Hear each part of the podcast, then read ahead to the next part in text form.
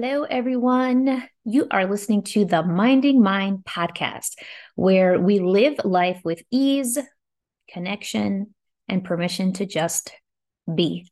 I'm your host, Evelyn LeVasseur, and welcome back to another episode.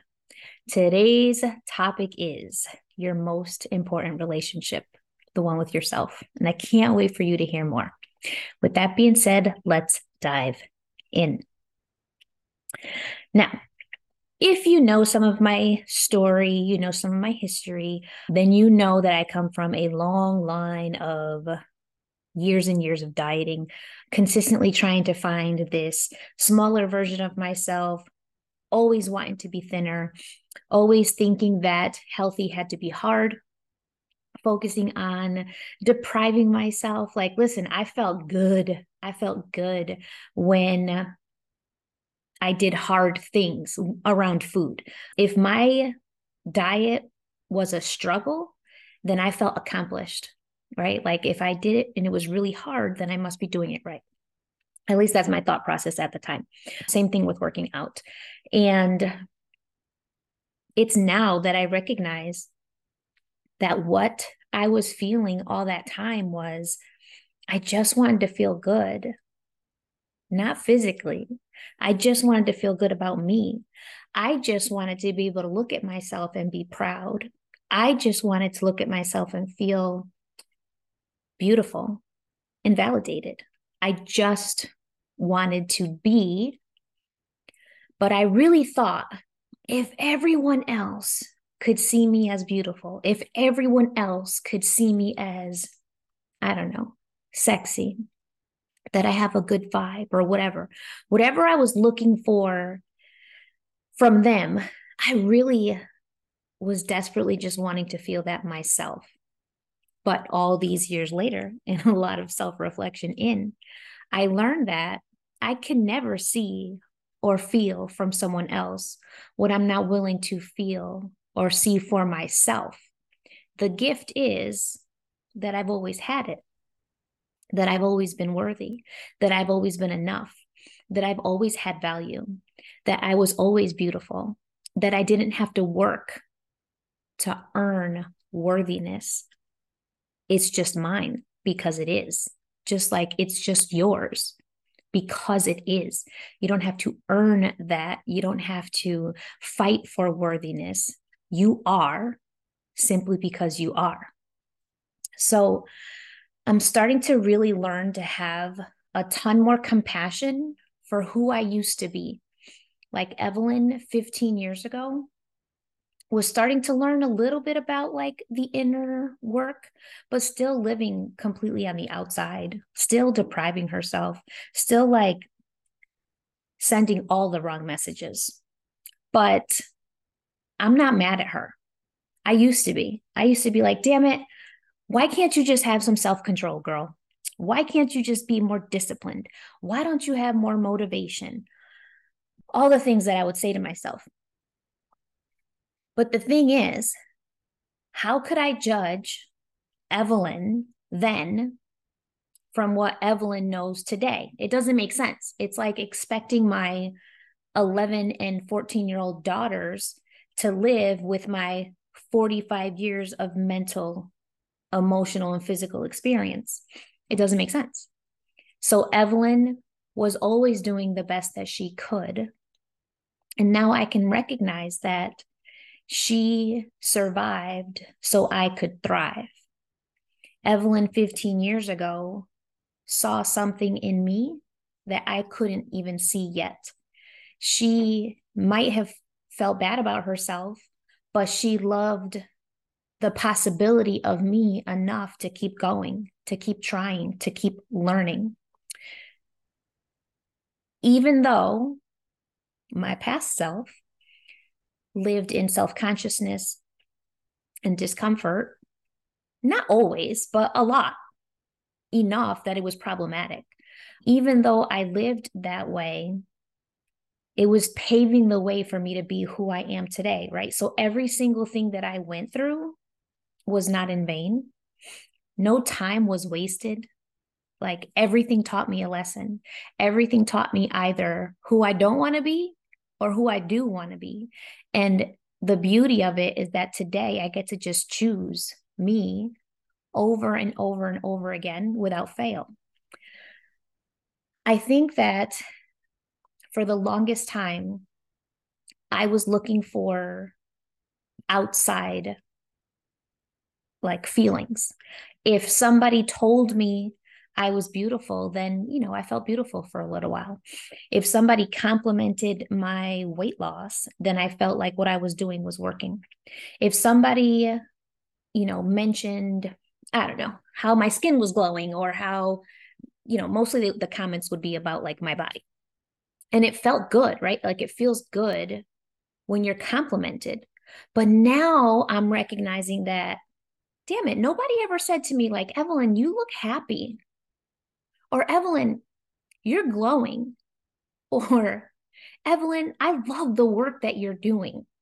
Like people around me never complimented my character, never complimented my accomplishments, never really complimented my impact or talked about the way I made them feel. They only talked about the way I looked. But the revelation for me is they could only talk about those things because that's the way they judge themselves too. So essentially, the things they say to me are a reflection of the way they feel about themselves. And that's true for every everything. People will reflect onto you what they feel about themselves.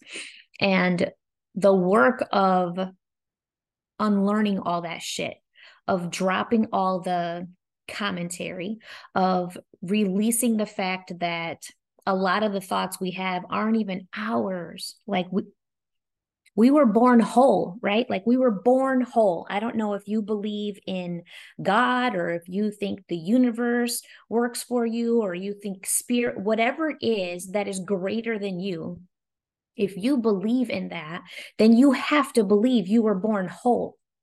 No infant, no human being was born saying, Oh God, I hope I stay skinny. Or I hope that people think I'm great. everybody was born feeling completely whole and knowing what they wanted and needed as a whole. But it's everyone else, adults, siblings, family members, teachers, ministers, everybody puts these ideas in your mind that make you feel limited, that make you question yourself, that make you live by shoulds, right? I feel like that's a big red flag for me. Anytime a thought pops in my head that starts with an I should, I have to stop and say, is that thought even mine? Do I even agree with that crap? Am I really going to like, am I really going to live my life thinking I should do this based on what people are going to think or what people are going to feel? Like, the only should I ever want to focus on is should I do this because it makes me feel good? Should I do this because it's aligned with what I value? Should I do this because it feels good to me? If if those answers aren't yes, then they're a hard no. And learning to separate all the shoulds, all the expectations, all the things that you think are expected of you because they were placed on you, letting go of all that is what made me start to see me. To start to see, like, how much I love my heart and how much I love my character and how much now, for probably the first time in my life in the last few years, I look in the mirror and I don't like feel uncomfortable about the crookedness of my lips because my lips are a little crooked and I used to be really self conscious about that. I just see me. Like I look in the mirror and I see me. I see my heart. I see my loyalty. I see the woman that I am, the mother that I am, the friend. I just see me and I have fallen in love with myself and it feels so damn good. I'm saying all this to say that if I continue to judge myself then, I will forever be stuck in a loop of how did you let yourself get this way? How did you do this again? why can't you just stick with a plan? Right? Like all those things that keep you stuck in a loop where I can just look at myself and say, oh my God, I was always just doing my best. And my best is always enough because that's the other thing. We think that our best has to be always on and ready to go and, and being high performing. Some days your best is showing up with high energy, impacting other people. Like you're just on, you're productive, you're doing great. And some days you're not keeping it together. Some days your best is getting the kids off to school and laying on the couch. And both of those days, your best was enough because there's no judgment. There's no judgment around who you are. You're just doing your best at any given moment, every day of your life. So, compassion that I also think we give to other people so easily is something that we benefit from so much for ourselves.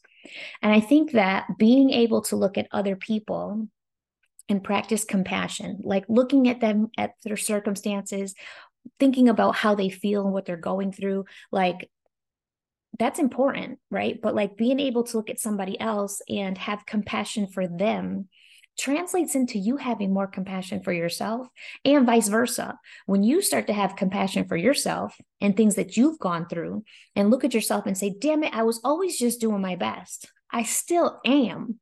And that's good enough, right? Like my best is good enough. You start to see other people with more compassion as well. So I love knowing that everything that I went through helped to grow me into who I am today. And really, a lot of it is just data, right? Like a lot of the decisions I made, a lot of the choices I made were just data about how I was feeling and how I wanted to feel. And now I get to choose. I get to choose how I'm going to feel. I get to choose how I'm going to live. I get to choose to focus on me. I get to choose to love everything about myself the good, the bad, and the ugly, because they're all parts of a beautiful me. And I get to be the woman that I want to be because I'm worthy of it. So, to Evelyn, 15 years ago, I see you. And I'm so grateful to you. I'm so grateful to my former self that she saw potential, that she held on so that I could be. Because even though I didn't feel those things or didn't think I felt those things entirely at that time, I feel them now. And I wouldn't trade that for the world. To fall in love with yourself is an incredible blessing. And it truly releases everyone around you to just love themselves as well. There's no expectations. My husband does not have to have the job of loving me enough for both of us. Like I am whole, he is whole, and we show up better for each other. My daughters get to see a version of their mom who just loves life, who just loves herself, who doesn't put expectations on them of who they should be or what they should look like. Like they don't know that pressure because they don't get it from me. So, the work that I do, the work that you do, the thought of releasing all that crap really is setting up a life where you get to just be and know that that's good enough. You get to just be and you get to release your daughters and your children from feeling like they're not enough because you let go of the not enough. You can let go of the not enough. You get to just be who you are, love who you are, live with intention, live with connection, find ease in your days, and show your kids that life isn't about existing, it's about living, right? So, my past self paved the way for me to be who I am today. And I don't feel bad about what I went through anymore.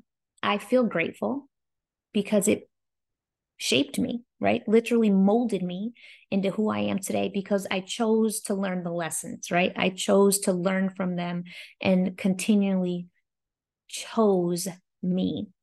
And I love thinking that, like, if Evelyn 15 years ago and 10 years ago and five years ago just kept going and going and, and digging and doing the work so that I could be who I am today, ah, I am so excited for who I am going to be five years from now, 10 years from now, 15 years from now. Like, if I can feel this good in my skin today, imagine with the work that I'm doing on myself and helping other people and watching my daughters grow to just love themselves too. Imagine who I can be in the future. I love the fact that we get to just love ourselves, that we can choose to let go of every expectation. Like, I don't have to be a certain size. I don't have to have visible abs. I don't have to, I don't know. I, all of that should, all of that expectation from society or social media or movies or whatever other, you know, whatever else defined beauty and worthiness in our minds. None of that shit is true. None of that shit is true.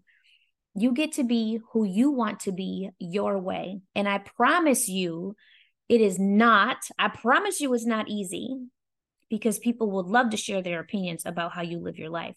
But I promise you that the more you choose you, the more you start to see that there are more people who think like you. You start to invite that into your life. You start to attract people who think that way as well. And a life full of people that see you for you and see themselves for themselves is a life full of more of that connection and ease that we all want. So keep doing the work. I'm going to keep doing the work. Keep choosing yourself. Keep focusing on what you feel inside so that your actions are aligned with your value and stop stop for the love of God focusing on shoulds because shoulds will have you second guessing yourself, second guessing your physicality, second guessing your purpose, second guessing your parenting, shut it all down and start listening to your gut because your gut, your instincts, your intuition, those are gifts and they will not steer you wrong. So I'm excited for who I'm becoming. I hope you're excited for who you're becoming. And I love knowing that who we're becoming is totally paving the way for that next generation to just be who they're meant to be instead of who society tells them they have to be. Like we're doing that. So, congratulations to all of us. Thank you for joining me today and tuning in to an episode of Minding Mine.